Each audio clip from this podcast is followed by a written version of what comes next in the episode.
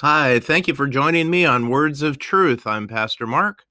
The story is told of two men who were walking through a field one day when they spotted an enraged bull.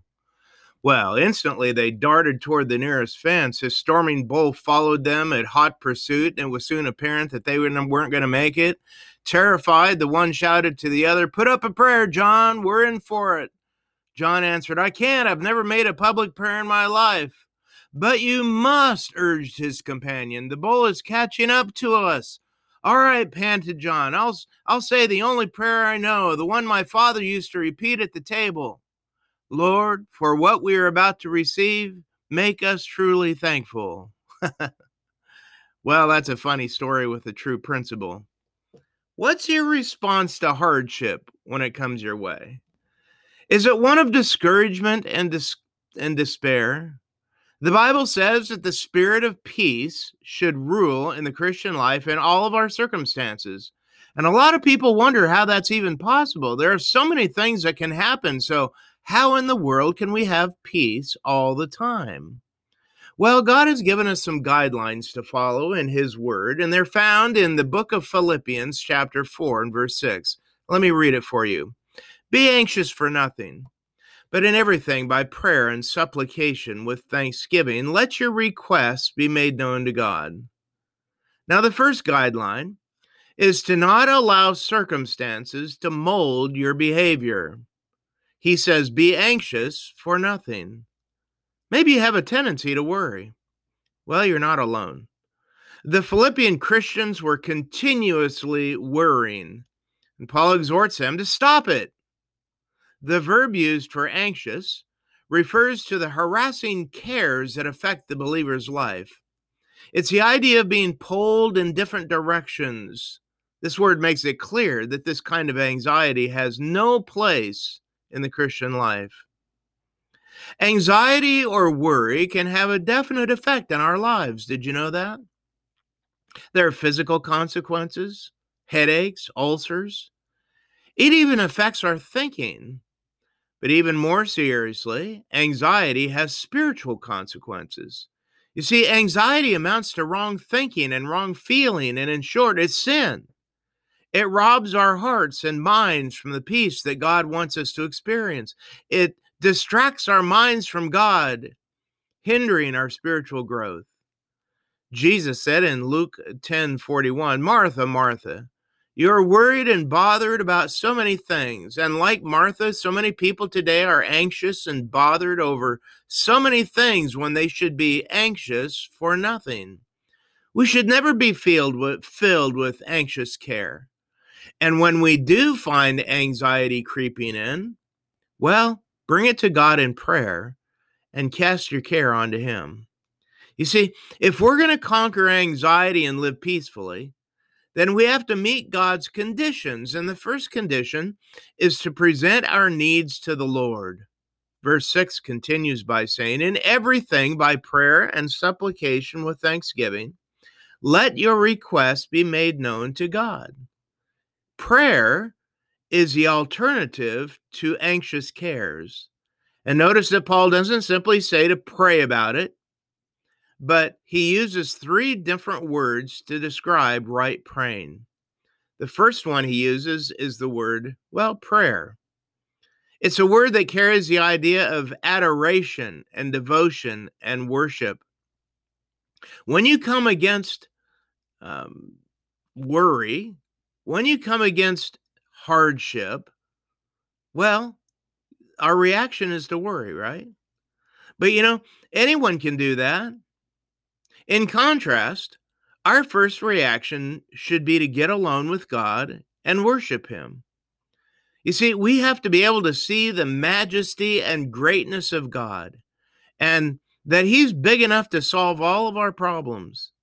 Instead of rushing into his presence to hastily tell him all of our needs, we need to calmly come to him into his presence and worship him. The second word Paul uses is supplication. Now, this is a word that means to earnestly share our needs and problems. With what kind of intensity do you share your needs with God? Half-heartedly? hoping for the best, but not really sure? Do you reduce the infinite to the finite by placing limits on God? You see, God wants us to be earnest in our asking.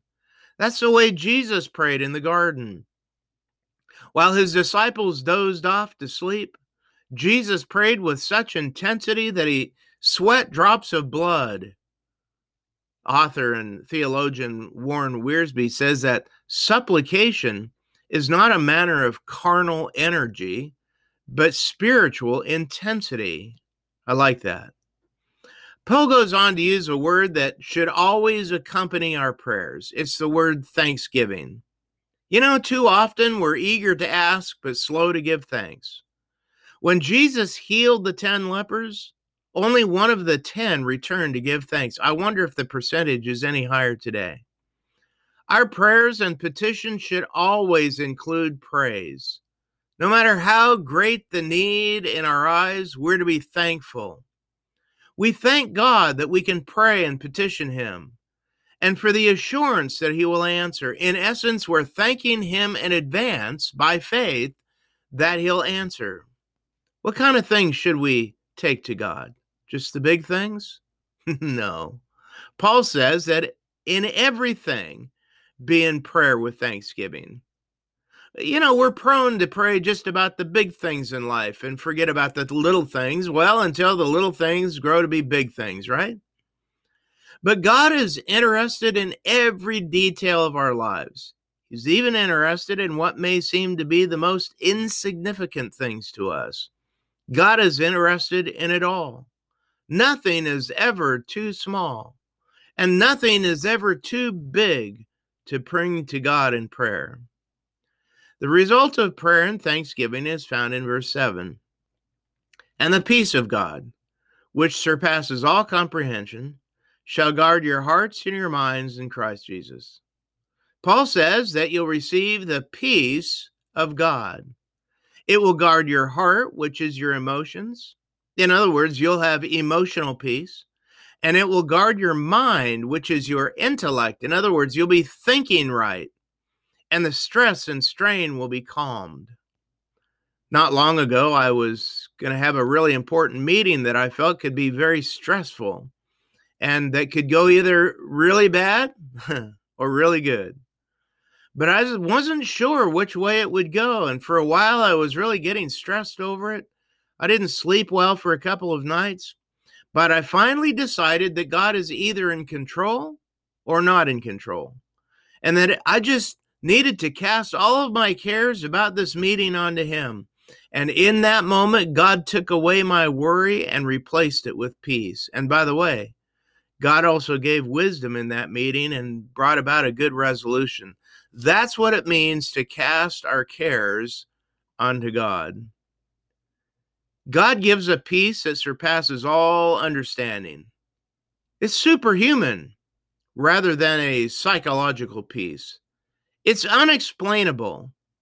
When something is placed into the hands of God through prayer and thanksgiving, then the spirit of peace will rule your life in all circumstances. Thanks for listening today. I'll see you next time.